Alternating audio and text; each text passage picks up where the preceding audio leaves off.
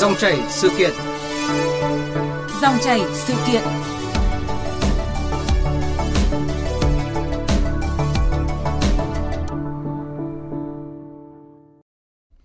Thưa quý vị và các bạn, Bộ Giáo dục và Đào tạo vừa thông tin về một số điểm mới dự kiến có trong quy chế tuyển sinh đại học cao đẳng năm 2022 nhằm tạo sự công bằng giữa các thí sinh giữa các cơ sở đào tạo cũng như tạo sự minh bạch. Trong đó đáng lưu ý nhất là việc thay đổi cách tính điểm cộng ưu tiên, dự kiến áp dụng từ năm 2023. Theo đó, mức điểm ưu tiên khu vực và ưu tiên đối tượng đối với thí sinh đạt tổng điểm từ 22,5 điểm trở lên trên tổng điểm là 30 tối đa được giảm tuyến tính tới 30 điểm thì mức điểm ưu tiên bằng 0. Như vậy sẽ không còn trường hợp điểm chuẩn vượt quá 30 và hiện tượng 27 28 điểm vẫn trượt đại học đã từng xảy ra ở một số kỳ thi trước, gây ồn ào trong dư luận. Sau khi thông tin được công bố đã thu hút sự quan tâm của công luận với nhiều ý kiến trái chiều, xoay quanh vấn đề cộng điểm ưu tiên. Dòng chảy sự kiện hôm nay, chúng tôi bàn nội dung một số điểm mới dự kiến trong quy chế tuyển sinh đại học cao đẳng 2022 còn nhiều băn khoăn về chính sách cộng điểm ưu tiên. Vị khách mời cùng tham gia bàn luận là tiến sĩ Lê Đông Phương, Viện Khoa học Giáo dục Việt Nam. Xin mời quý vị và các bạn cùng nghe và đóng góp ý kiến hoặc đặt câu hỏi trực tiếp với chúng tôi qua số điện thoại là 0243 934 1040 và 02435 563 563. Bây giờ xin mời biên tập viên Lê Thu cùng trao đổi với vị khách mời. À, vâng ạ, trước hết uh, xin cảm ơn tiến sĩ Lê Đông Phương đã tham gia chương trình hôm nay. Vâng, xin chào tất cả quý vị và các bạn. À, vâng thưa ông, như chúng tôi đã thông tin là Bộ Giáo dục và Đào tạo vừa ừ, công bố một số cái điểm mới có thể dự kiến điều chỉnh trong quy chế tuyển sinh đại học cao đẳng năm nay ạ, à, đang gây sự chú ý từ ờ, dư luận cũng như là các thí sinh. Vậy à, tiến sĩ Lê Đông Phương thì có nhận xét gì về những cái điểm mới được điều chỉnh trong à, dự kiến ạ, trong quy chế tuyển sinh đại học cao đẳng năm nay có thể là những cái điểm tích cực hay là những cái điểm chưa hợp lý theo cái quan điểm của ông ạ? Vâng, à, như bộ à, thông tin của Bộ Giáo dục và Đào tạo cho chúng ta biết thì năm nay sẽ có 8 cái điều được điều chỉnh trong quy chế tuyển sinh đại học. Điều thứ nhất là tất cả các nguyện vọng đăng ký sẽ được thực hiện trực tuyến à, trên cổng thông tin của Bộ và thì thực sự đây là cũng là một bước cải tiến là vì như vậy à, nó giảm thiểu những cái khó khăn của thí sinh đặc biệt là khi phải điều chỉnh mà trước đây chúng ta làm trên giấy thì các em gặp rất nhiều lỗi thì nay việc làm trên cái hệ thống trực tuyến thì giúp các em kiểm soát được cái thông tin mà mình đưa vào và đồng thời cái độ chính xác nó cao hơn à, theo tôi được biết thì năm nay chỉ có mấy chục nghìn thí sinh là thực hiện cái chế độ là áp dụng là đăng ký trên giấy và dường như đó là cái số mà thí sinh tự do. À. còn hơn một triệu thí sinh là đã thực hiện cái việc đăng ký online. Thế à, Bên cạnh đó một điểm mới cũng đáng được ghi nhận đó là tất cả các nguyện vọng đăng ký vào các cái ờ, trường đại học thì sẽ được tiếp nhận trong một khoảng thời gian nhất định sau khi đã có kết quả điểm thi. Thì điều này nó cũng sẽ giúp cho thí sinh yên tâm hơn trong cái việc gọi là thiết lập cái nguyện vọng và cái thứ tự ưu tiên của mình. Vì khi các em biết được điểm thi thì các em sẽ hình dung được mình có thể lọt vào cái vùng nào. Ừ. thì đây cũng là một điều mà tôi cho là khá là tích cực điểm thứ ba nữa mà đây là điểm khá đặc biệt đó là toàn bộ hệ thống sẽ tiến hành lọc ảo chung. Tức là như vậy mỗi à, dù thí sinh đăng ký dưới hình thức à, xét tuyển nào và ở đâu thì rồi cũng hệ thống sẽ lọc ra một cái nguyện vọng đầu tiên đã. Thì chỗ này thì cũng đang còn có một số ý kiến băn khoăn. Vì thực sự xét tuyển chung như này lọc ảo chung thì cũng sẽ rất tiện cho các trường đại học. Tức là sẽ không băn khoăn là cái số thí sinh đăng ký bằng học bạ họ có thực sự đến học không hay là họ lại chuyển sang hình thức khác. Ừ. thì nay tất cả đưa vào một hệ thống thì sẽ đỡ mất công cho hệ thống trong việc xác định lại là ai sẽ là người đăng ký xét theo cái phương thức nào. Tuy nhiên là câu chuyện là thí sinh sẽ gặp bối rối trong việc là thực sự là cách nào sẽ tốt hơn cho mình. Đó. Thế và ờ, cái việc mà công bố kết quả à, học tập của trường trung học phổ thông và đồng bộ với hệ thống tuyển sinh thì tôi cho đây là cũng điểm tích cực để giúp các trường gọi là khớp được cái kết quả và dữ liệu trong tuyển sinh Thế và có lẽ là cái điều mà cũng như ờ, chị Lê Thu đã nói đó là một cái điều mà dự kiến là năm sau mới áp dụng đó là việc ừ, tính điểm ưu tiên thì đây cũng là một điểm mà hiện nay cũng đang được nhiều người quan tâm. Vâng. Vâng, uh, có 8 điểm mới trong uh, quy chế tuyển sinh uh, năm nay dự kiến uh, uh, sắp tới sẽ ban hành ạ. Và cũng như ông có nêu uh, là một trong những cái điểm mà thu hút sự quan tâm của công luận đó là cách tính điểm ưu tiên cho nhóm thí sinh đạt điểm cao khi mà xét tuyển đại học ạ. Cái uh, quy định này thì nhận được rất là nhiều sự quan tâm với những cái ý kiến khác nhau và để hiểu rõ hơn về quy định cộng điểm ưu tiên thì chúng tôi uh, trao đổi với Thứ trưởng Bộ Giáo dục và Đào tạo Hoàng Minh Sơn. Thưa ông là theo quy định mới về cách tính điểm ưu tiên cho nhóm thí sinh đạt điểm cao khi xét tuyển đại học, tức là thí sinh đạt điểm tối đa thì điểm cộng của các em sẽ càng giảm xuống ạ. Đúng rồi, chúng ta có thể nhìn theo từ hai cái phương diện. Chúng ta có thể nhìn là đối với những ngành mà có cái tính cạnh tranh cao, có điểm chuẩn trúng tuyển cao thì cái mức ưu tiên của các em sẽ giảm dần. Hay nói ngược lại tức là khi các em điểm cao để cạnh tranh với ngành điểm cao thì cái mức điểm ưu tiên cũng sẽ giảm dần. Nhìn từ hai cái cạnh đều là một. Thứ trưởng có thể cung cấp cụ thể là ví dụ như là ở mức điểm này thì cộng bao nhiêu điểm hoặc khu vực này các mức cộng điểm sẽ thay đổi như thế nào? Ví dụ à, nếu một em được cộng 0,75 à, đạt 22,5 điểm các em ở khu vực 1 tức là các em sẽ được là 23,25. Thế thì nếu các em đạt cái điểm là 23,5 thì các em sẽ không còn được cộng 0,75 nữa. Có nghĩa là trong trường đó thì còn là 6,5 trên 6,75 đúng không? Thì các em sẽ được còn được cộng cái điểm ưu tiên là 0,65. Tức là chúng ta giảm tuyến tính thôi. Khi các em cứ tăng thêm một điểm thì cái điểm ưu tiên sẽ giảm đi 0,1 cho đến khi các em được đã 30 điểm thì cái điểm ưu tiên còn là còn là không. Như vậy liệu có thiệt cho những bạn điểm rất là cao mà lại không được cộng mà những bạn điểm thấp hơn mình lại được cộng không ạ? Thứ nhất là chúng ta mình nhận thế này, cái chính sách ưu tiên ấy cũng giống như là cái chính sách đối với những gia đình khó khăn. Thế thì khó khăn thì được hỗ trợ nhiều hơn. Thế nếu gia đình mà có đủ điều kiện rồi thì phải chia sẻ với người khác. Thứ hai nữa là chúng ta không nên nói chữ thiệt. Quan trọng đây là có đảm bảo sự công bằng không. Thế còn các em được điểm cao thì bản thân không cộng các em đã điểm cao rồi và các em được cộng ít hơn thôi chứ chắc chắn không bao giờ điểm các em lại thấp hơn các em mà điểm điểm thấp hơn được cộng nhiều hơn. Cách tính toán để bảo đảm là không uh, có chuyện xảy ra bất công như vậy. Còn các em đã điểm, điểm cao rồi, các em điểm 30, liệu các em có muốn cộng nữa không? Hay là chúng ta thấy là nếu mà điểm 30 thì việc cộng nữa có công bằng không? Hay là các em điểm 29 rồi, với những ngành cạnh tranh rất là cao, 0,1 điểm cũng rất là quan trọng rồi. Thì rõ ràng nếu mà cộng thì đối với những cái bạn khác ở khu vực khác thì rõ ràng là không đảm bảo cái cái tính công bằng. Vâng, xin cảm ơn Thứ trưởng Hoàng Minh Sơn. Vâng, như vậy là thí sinh đạt uh, điểm thi từ 22,5 điểm trở lên trong kỳ thi tốt nghiệp trung học phổ thông uh, thì sẽ có mức uh, điểm cộng ưu tiên và khu vực uh, thấp hơn so với thí sinh khác uh, theo nguyên tắc uh, uh, giảm tuyến tính và mức uh, điểm cộng ưu tiên khu vực của thí sinh đạt 30 điểm sẽ là bằng uh, là không điểm đấy ạ. Và theo giải thích của Bộ Giáo dục và Đào tạo và cũng như là thông tin của Thứ trưởng Bộ Giáo dục và Đào tạo Hoàng Minh Sơn thì uh, việc điều chỉnh này cũng nhằm để uh, tạo sự công bằng hơn cho thí sinh uh, tránh cái trường hợp là điểm chuẩn vượt quá 3 30 hoặc là những cái hiện tượng mà trong ờ, những năm vừa qua chúng ta thấy là ờ, thí sinh đạt có thể là 27 28 điểm vẫn trượt đại học ạ. Và khi mà tiếp nhận những cái thông tin này thì các em thí sinh uh, chuẩn bị thi đại học xét tuyển đại học sắp tới sẽ có suy nghĩ như nào? Sau đây thì chúng ta cùng nghe ý kiến của một số học sinh. Hiện tại thì tâm lý của em trước kỳ rất là hồi hộp, đặc biệt là với cái việc mà điểm ưu tiên đã được bộ là giảm đi Hạ điểm ưu tiên thì em thấy là đối với bọn em thì là khá khó nhưng mà đấy cũng là một cái phần công bằng cho các bạn ở các thành phố lớn nữa. Việc giảm điểm ưu tiên ờ, sẽ tạo thêm áp lực cho chúng em. Em thì ờ, vẫn mong muốn giữ điểm ưu tiên khu vực, lúc đó cơ hội để bọn em ờ, được vào các trường chuyên nghiệp sẽ cao hơn.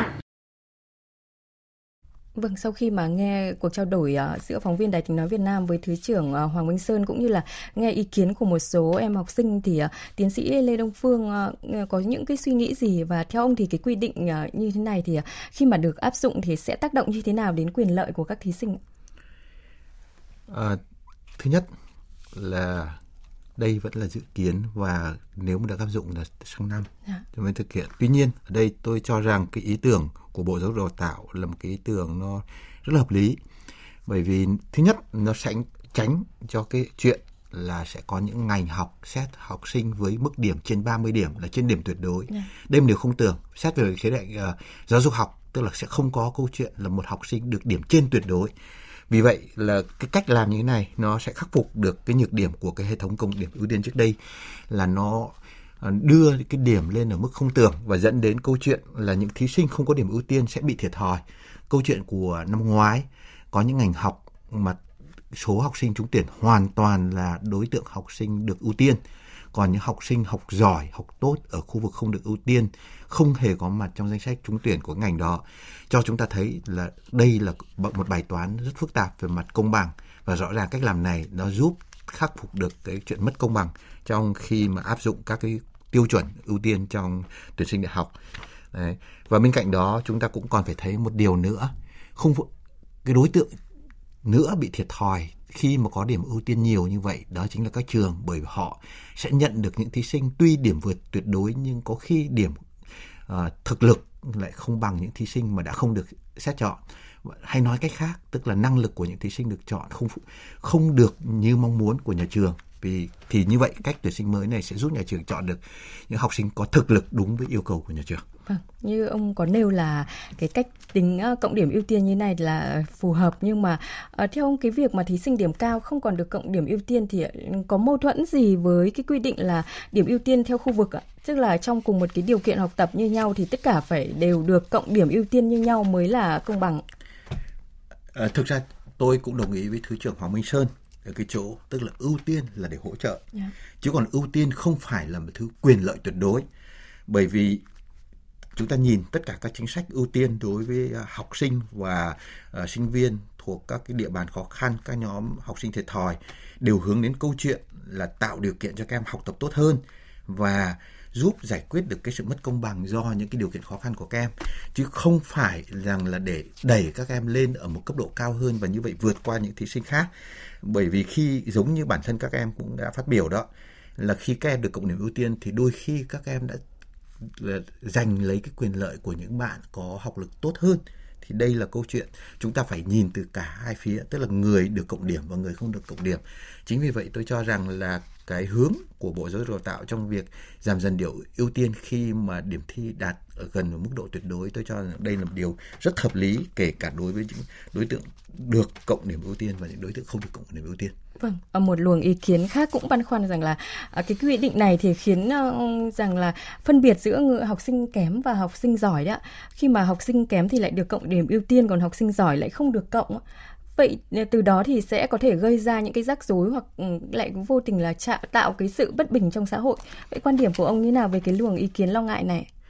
À, thực ra thì mọi chính sách ưu tiên cụ thể nhất là trong giáo dục đối với các nhóm đối tượng và các cái vùng miền khác nhau nó luôn luôn sẽ gặp phải những cái sự gọi là phản ứng à, cộng hay không cộng cộng bao nhiêu và ai được cộng là cả một câu chuyện mà chúng ta cũng đã thấy à, trong lịch sử của giáo dục Việt Nam cái việc cộng điểm ưu tiên và hoặc là xét cái đối tượng ưu tiên cũng đã được điều chỉnh rất nhiều đã có những giai đoạn uh, học sinh được cộng điểm ưu tiên lên đến gần 5 điểm. À sau đó thì chúng ta cũng thấy là vì để giảm cái sự thiệt thòi cho những đối tượng không được ưu tiên thì cái mức cộng điểm ưu tiên đã giảm dần.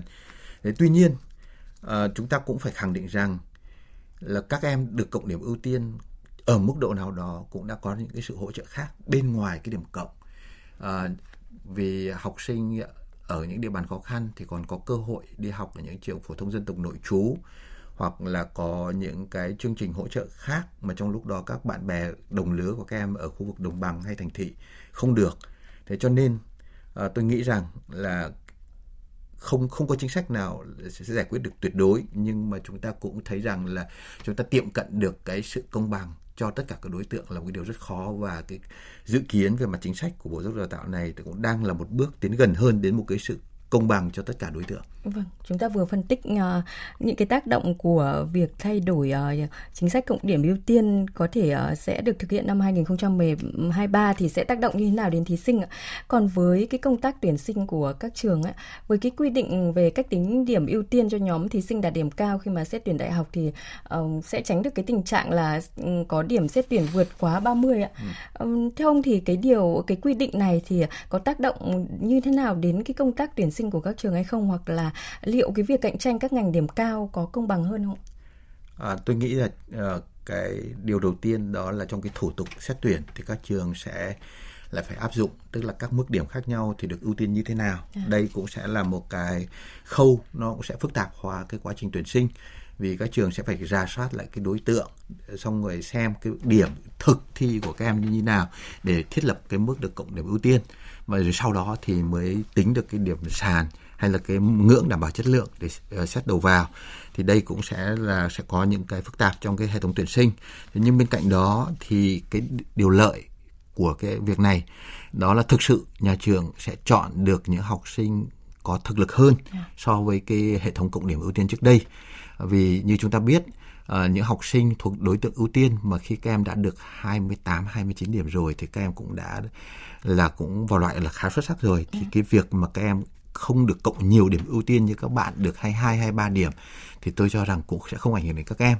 Nhưng ngược lại thì các trường sẽ có cơ hội chọn được những thí sinh có sức học tốt mà không được cộng điểm ưu tiên vì so với các bạn kia thì có thể trước đây các em được 27 điểm nhưng vì không có điểm ưu tiên các em không được đưa vào những cái chương trình mà thuộc vào diện hot được rất nhiều thí sinh ưa thích ấy thì nay nhà trường đã có thể có cơ hội chọn thêm những cái thí sinh như vậy thì sức học của học sinh nó sẽ tốt hơn Đấy, thì và cũng tránh được câu chuyện tức là có cái sự so bì à thì hóa ra mình không phải ưu tiên thì mình bị thiệt. Yeah, dạ, vâng. Ờ, cái uh, quy định này thì phần nào cũng ảnh hưởng đến cái công tác tuyển sinh của các trường uh, có thể rắc rối hơn như ông phân tích. Nhưng mà bên cạnh đó bù lại thì các trường sẽ tuyển được những học sinh những cái sinh viên mà thực lực và học tốt đúng không ạ? Theo đúng là chọn được người tài ạ.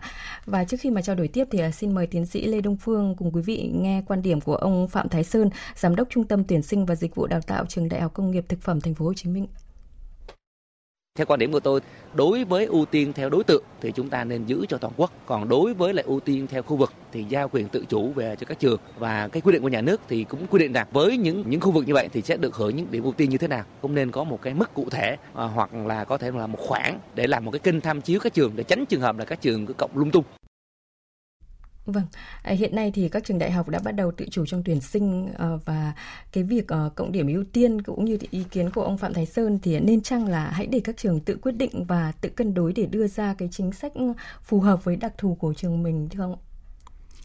À, tôi nghĩ rằng là cái chính sách ưu tiên này là một cái à, chính sách mang tính an sinh xã hội của à, nhà nước cho nên cái việc mà quyết định là có dùng điểm ưu tiên hay không ấy, thì nên là một chính sách ở tầm quốc gia, yeah. Dạ. không nên là để ở cấp trường. Thế tuy nhiên, tôi cũng đồng ý với lại ông Sơn, đó là chúng ta cũng nên có một cái cách nào đó để giao thêm quyền cho nhà trường trong sàng lọc thí sinh. Vì vậy thì tôi nghĩ rằng là bên, bên cạnh câu chuyện cộng ưu tiên thì cũng nên có thể uh, yêu cầu tức là các trường thiết lập hoặc là nhà nước có thể thiết lập một cái ngưỡng tối thiểu dạ. để cho các trường áp dụng chứ còn cũng không không nên là bỏ lửng thì có thể sẽ có trường không không cộng hoặc là cộng quá ít thì cũng có thể thiệt thòi cho các em thế nhưng mà cá nhân tôi thì tôi nghĩ rằng cũng để giúp cho các trường nó được thực sự tự chủ hơn thì cũng nên có một chính sách là chỉ cộng một điểm ưu tiên bởi hiện nay chúng ta có hai điểm ưu tiên là điểm khu vực và điểm đối tượng ừ. thì tôi nghĩ rằng là nên cho các trường quyết định là áp dụng một điểm ưu tiên hoặc là thí sinh chọn khu vực hoặc chọn đối tượng. Ừ. nhưng chỉ một điểm thì như vậy các trường sẽ có cơ hội uh, sàng lọc tốt hơn. Thay vì là, là các em được cộng cả hai điểm ưu tiên. Bởi vì tôi tôi nghĩ rằng là câu chuyện phức tạp nó không phải là khu vực điểm cao mà tiến đến là cái khu vực điểm ở khoảng độ 25 26 ừ. khi mà mức cộng của các bạn cũng còn cao và lúc đấy cái sự cạnh tranh nó cũng sẽ lớn hơn vì những cái ngành học nó mang tính phổ quát hơn thì lúc đấy các trường sẽ gặp phức tạp trong việc là sàng lọc như thế nào. Dạ, vâng. Hoặc là các trường cũng có thể tự đưa ra những cái chính sách uh, ưu tiên của riêng trường cơ sở mình đúng không ạ? Vâng. Để mà có thể uh, uh, đãi ngộ những học sinh, những sinh viên học tốt á. À, thưa ông như vậy là những cái tranh luận liên quan tới ờ, điểm ưu tiên khi mà xét tuyển đại học thì vẫn tiếp tục được bàn luận vì đây cũng không phải là lần đầu tiên Bộ Giáo dục và Đào tạo điều chỉnh mức điểm ưu tiên. Có thể dẫn ra thông tin như thế này ạ, từ năm 2003 trở về trước thì mức chênh lệch giữa hai khu vực kế tiếp là một điểm. Như vậy thí sinh được cộng tối đa lên tới 3 điểm. Từ năm 2004 đến 2017 thì hai khu vực kế tiếp chênh nhau nửa điểm, thí sinh được cộng tối đa 1,5 điểm và từ năm 2018 đến nay thì thí sinh chỉ được cộng tối đa là 0,75 điểm. À, thưa ông, theo ông thì vì sao mà sau nhiều lần điều chỉnh thì chính sách cộng điểm ưu tiên vẫn bộc lộ nhiều bất cập và vẫn nhận được nhiều những cái ý kiến tranh luận trái chiều? À, thì ờ, thực ra cái quá trình điều chỉnh cái mức ờ, cộng điểm ưu tiên của Bộ Giáo dục và Đào tạo nó cũng phản ánh một câu chuyện thứ nhất tức là cái sự chênh lệch về chất lượng giáo dục giữa các vùng miền bây giờ cũng đã giảm. À, ngày nay thì uh, sau nhiều năm Bộ Giáo dục Đào tạo đã nỗ lực nâng cao chất lượng của giáo dục phổ thông không phải chỉ ở khu vực phát triển có điều kiện kinh tế tốt mà kể cả ở vùng sâu vùng xa. Bên cạnh đó thì như tôi cũng đã nói thì các em học sinh cũng được hỗ trợ khá nhiều.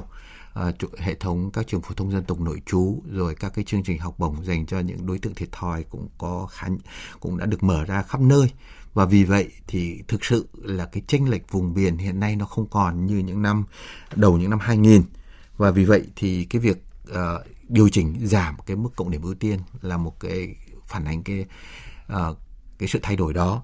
Thế tuy nhiên uh, như tôi nói ban nãy thì cộng điểm ưu tiên nó luôn luôn là có tranh cãi về cái gọi là cái tính công bằng của nó đối với các đối tượng khác nhau. Và cho nên là dù có giảm xuống đến bao nhiêu thì rồi vẫn sẽ còn tranh cãi nhưng mà tôi nghĩ rằng là cách làm như hiện nay thì cũng đang là thu thu hẹp cái khoảng cách của cái sự bất công. Dạ vâng ạ và cũng nói về cái uh, việc mà tranh cái sự chênh lệch vùng miền đã giảm thì uh, xin mời ông cùng nghe ý kiến của một số chuyên gia giáo dục uh, nêu quan điểm về uh, câu chuyện này ạ. Đến thời điểm này thì chúng ta nên xác định cái ngưỡng cộng như thế nào, cái khoảng cộng bao nhiêu cho nó phù hợp với cái điều kiện kinh tế xã hội với cái sự chênh lệch điều kiện kinh tế xã hội văn hóa học tập của các em thí sinh ở các địa bàn khác nhau thời điểm hiện nay thì chúng ta cũng phải thừa nhận nền kinh tế của các khu vực đã khá hơn rất là nhiều và đã xuất hiện sự bất cập khi chúng ta áp dụng cộng điểm này. Theo tôi nên bỏ cái chế độ cộng điểm này hoặc nếu không thì nên điều chỉnh làm sao cho điểm cộng có thể nói là ít hơn, không nên để điểm cộng quá nhiều Hiện nay với cái ờ, mức điểm cũng như là các điều kiện học tập ờ, giảng dạy ngày càng tốt hơn thì cần phải xem xét lại trên cơ sở khảo sát các dữ liệu một cách đầy đủ, thận trọng để từ đó có thể đạt được cái mức ờ, giãn cách giữa các đối tượng hay là giãn cách giữa các khu vực ưu tiên, mức điểm bao nhiêu là phù hợp.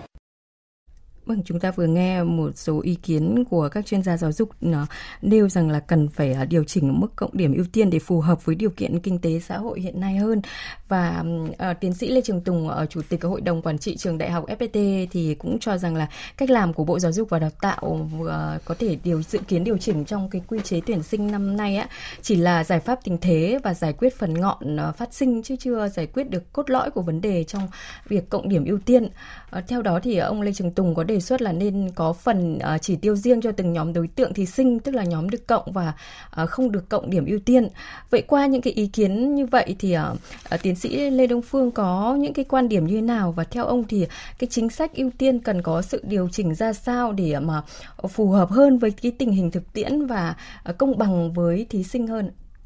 Vâng à, như tôi đã nói thì thực ra mọi chính sách ưu tiên hỗ trợ cho học sinh sinh viên thì đều có những mặt được và mặt chưa được của nó. Và nó thực tiễn trên thế giới thì cũng, tôi đã tham khảo rất nhiều quốc gia, từ Nam Mỹ sang đến châu Á rồi sang châu Âu. Thì câu chuyện ưu tiên cho các đối tượng thiệt thòi luôn là một câu chuyện tranh cãi trên nghị trường, chứ không phải chỉ đơn thuần ở trong ngành giáo dục. Và nó ảnh hưởng rất nhiều đến cái mặt chính sách đối với các nhà trường, đại học, đối với các khu vực dân cư và đối với từng thí sinh. Thì có lẽ là tôi nghĩ rằng cũng không có giải pháp nào là tuyệt đối nó phụ thuộc vào cái ưu tiên chính sách của nhà nước. Nhưng trong hoàn cảnh như hiện nay thì tôi nghĩ rằng giống như tôi đã nói ban nãy mỗi thí sinh chỉ nên cộng một loại điểm ưu tiên. Dạ. đó là điều đầu tiên. Cái thứ hai nữa là về mặt quốc gia thì ờ, bộ giáo dục đào tạo có thể xác định xem tức là những ngành nào những ngành đào tạo nào nên khuyến khích các đối tượng ưu tiên thì thí sinh đăng ký vào ngành đó sẽ được cộng điểm nhiều hơn. Ví dụ một số ngành khoa học cơ bản hiện nay chúng ta đang có hiện tượng là không đủ học sinh uh, đăng ký vào và cái ngành, những ngành khoa học cơ bản đó có thể cũng rất cần cái sự đại diện của các cái nhóm đối tượng khác nhau thì có thể những thí sinh thuộc đối tượng thiệt thòi hoặc là các cái khu vực được ưu tiên đó mà đăng ký vào ngành khoa học cơ bản thì có thể cho được hưởng điểm ưu tiên cao hơn. Thế còn một số ngành mang tính đại trà hoặc là có tính thị trường khá nhiều rồi, thị trường có thể điều tiết được thì thậm chí có thể không ưu tiên. À, thì tôi nghĩ rằng là ở đây sẽ cần phải có một cái đánh giá kỹ về mặt chính sách và từ đó có thể có những cái đề xuất khác nhau nhưng cá nhân tôi thì cho rằng là quan trọng nhất là mỗi thí sinh chỉ nên được một loại ưu tiên và cái thứ hai là Bộ Giáo dục Đào tạo cũng như các trường sẽ quyết định là ngành nào thì cái mức điểm ưu tiên sẽ cao hơn những ngành nào. Vâng, để thu hút những ngành mà có thể là ít thí sinh đúng vâng. không ạ? Và thứ hai là để phục vụ cái nhu cầu phát triển kinh tế xã hội của từng vùng miền hoặc của từng địa phương. Vâng, vậy theo ông thì có nên là có cái phần chỉ tiêu riêng cho từng nhóm đối tượng thí sinh không? Nhóm được cộng điểm và nhóm không được cộng điểm ưu tiên? Nó lại liên quan đến căn cứ nào để thiết lập cái tỷ lệ đó. Yeah. Bởi vì hiện nay như chúng ta biết là kể cả giáo dục đào tạo cũng đang phát triển theo cái hướng là vận dụng cơ chế thị trường. Cho nên các thí sinh được ưu tiên học xong mà uh, như như ta như uh, ý kiến của tiến sĩ Lê Trường Tùng là có chỉ tiêu riêng cho nhóm đối tượng được ưu tiên ấy. À. Thế thì ưu tiên đó hướng đến mục đích gì? Họ học xong mà họ không quay về quê hương thì liệu có nên ưu tiên theo dạng đó hay không? Hoặc là cộng nhiều điểm ưu tiên cho họ không cũng là điều cũng nên cần phải được phân tích và đánh giá kỹ trước cái quyết định. Vâng, phải cân nhắc kỹ và phải uh, xem là dựa trên căn cứ hoặc cơ sở nào đúng không ạ? Vâng. Vì chính sách cộng điểm ưu tiên thì uh, rất dễ động chạm đến quyền lợi của thí sinh rồi là khó mà tiệm cận được khi mà tạo cái ra cái sự công bằng uh, tuyệt đối cho vâng. thí sinh ạ. Vâng, ờ, xin cảm ơn tiến sĩ Lê Đông Phương, Viện Khoa học Giáo dục Việt Nam về cuộc trao đổi hôm nay ạ. Thưa quý vị và các bạn, chính sách ưu tiên của nhà nước cho những vùng khó khăn để mà đảm bảo sự bình đẳng, công bằng là hoàn toàn đúng đắn và cần thiết. Nhờ đó mở ra nhiều cơ hội học tập cho thí sinh ở khu vực khó khăn. Thì nhưng việc cộng điểm ưu tiên cũng như là liều thuốc bổ nếu quá liều sẽ phản tác dụng. Cộng điểm quá nhiều đôi khi khiến trình độ của người học giảm sút, trường học không tuyển được những thí sinh có đủ năng lực thực sự. Và như phân tích của vị khách mời hôm nay thì à, cần có sự tính toán điểm ưu ưu tiên ở mức độ nào vừa công bằng với thí sinh, vừa để tạo được nguồn lực đào tạo chất lượng tốt nhất. Và Trước khi mà chuyển sang các nội dung khác thì xin mời quý vị và các bạn cùng nghe bài hát Xe đạp với sự thể hiện của ca sĩ Thùy Chi và nhóm Em For You. Làn mây bay đã yêu tóc em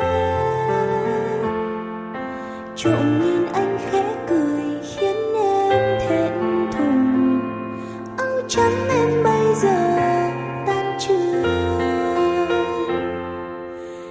xe nơi sân trường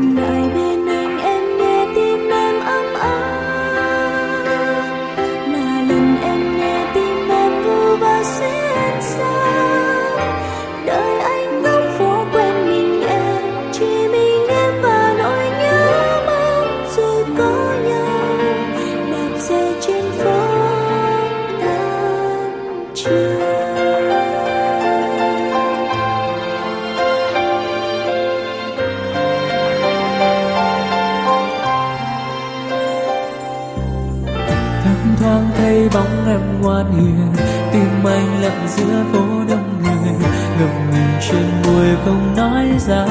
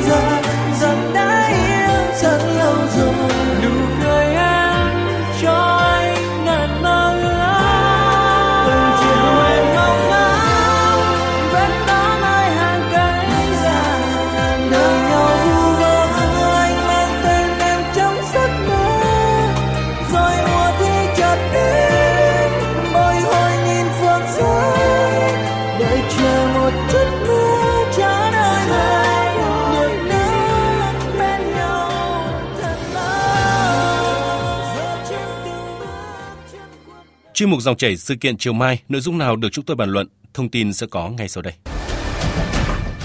Lương tối thiểu vùng chính thức tăng thêm 6% kể từ mùng 1 tháng 7 năm nay. Lần đầu tiên sẽ có lương tối thiểu theo giờ. Địa bàn áp dụng mức lương tối thiểu cũng có nhiều thay đổi. Chuyện tăng lương tối thiểu vùng năm nào cũng nóng về mức tăng. Mức tăng là quan trọng, là cần thiết để đảm bảo một mức sống tối thiểu. Quan trọng hơn, đó cần là động lực để tăng năng suất, chất lượng lao động vì những mục tiêu lâu dài là động lực đạt nhu cầu sống ngày càng chất lượng hơn. Hãy đón nghe và bàn luận cùng chúng tôi trong dòng chảy sự kiện, chương trình Cuộc sống 365 chiều mai 15 tháng 6.